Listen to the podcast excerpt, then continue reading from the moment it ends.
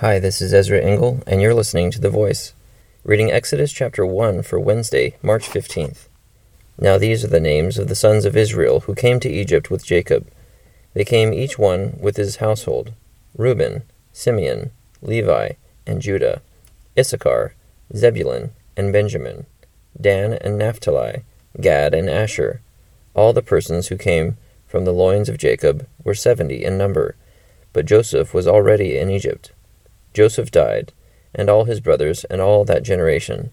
But the sons of Israel were fruitful, and increased greatly, and multiplied, and became exceedingly mighty, so that the land was filled with them.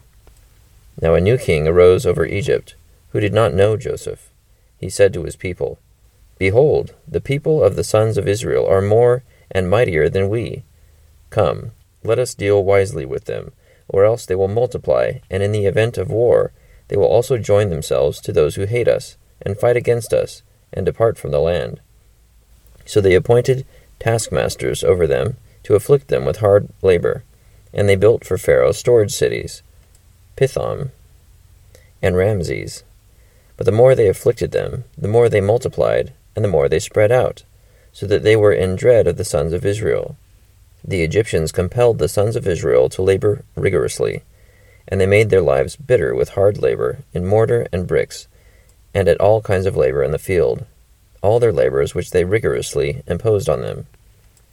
Then the king of Egypt spoke to the Hebrew midwives, one of whom was named Shiphrah, and the other was named Puah. And he said, When you are helping the Hebrew women to give birth, and see them upon the birth stool, if it is a son, then you shall put him to death. But if it is a daughter, then she shall live. But the midwives feared God, and did not do as the king of Egypt had commanded them, but let the boys live. So the king of Egypt called for the midwives, and said to them, Why have you done this thing, and let the boys live? The midwives said to Pharaoh, Because the Hebrew women are not as the Egyptian women, for they are vigorous and give birth before the midwife can get to them. So God was good to the midwives, and the people multiplied, and became very mighty. Because the midwives feared God, he established households for them. Then Pharaoh commanded all his people, saying, Every son who is born you are to cast into the Nile, and every daughter you are to keep alive. Exodus chapter 1. So as all of the descendants of Jacob grew and multiplied, the new Pharaoh grew very uncomfortable about their presence, and saw them as a threat, and started to do things to suppress them, but they still grew. And eventually he wanted to kill all of the boys that are born, and only letting the females remain alive.